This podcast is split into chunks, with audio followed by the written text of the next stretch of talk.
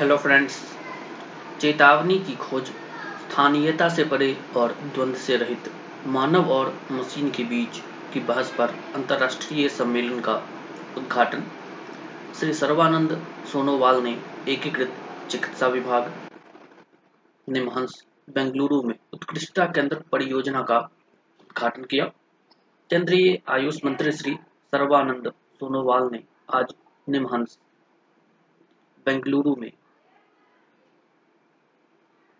चेतना से संबंधित एक अंतर्राष्ट्रीय सम्मेलन का उद्घाटन किया, जिसका विषय चेतना की खोज, स्थानीयता से परे और द्वंद्व से रहित मानव और मशीन के बीच की बहस था। आयुष मंत्रालय के सहयोग से इस सम्मेलन का आयोजन इंडिया फाउंडेशन और निमहंस ने किया है।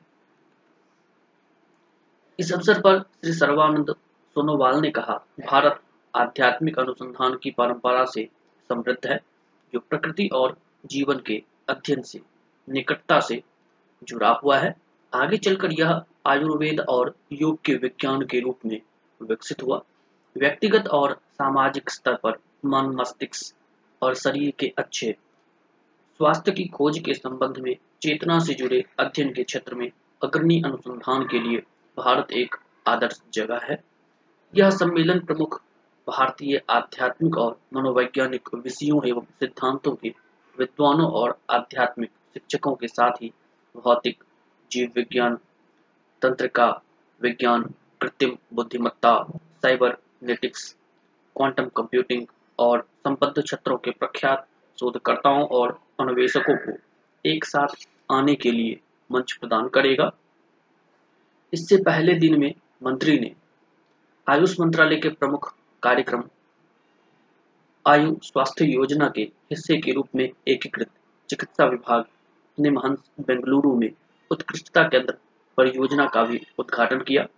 उत्कृष्टता केंद्र शिक्षा प्रौद्योगिकी अनुसंधान एवं नवाचार और अन्य क्षेत्र में आयुष पेशेवरों की कुशलता बढ़ाएगा।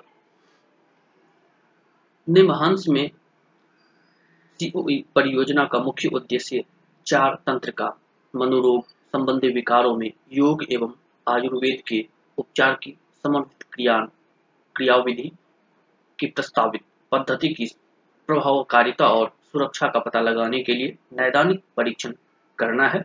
यह न्यूरो साइकिएट्रिक डिसऑर्डर डोसिक ब्रेन के इंटीग्रेटिव इंटीग्रेटिव न्यूरो बायोलॉजी को भी समझेगा।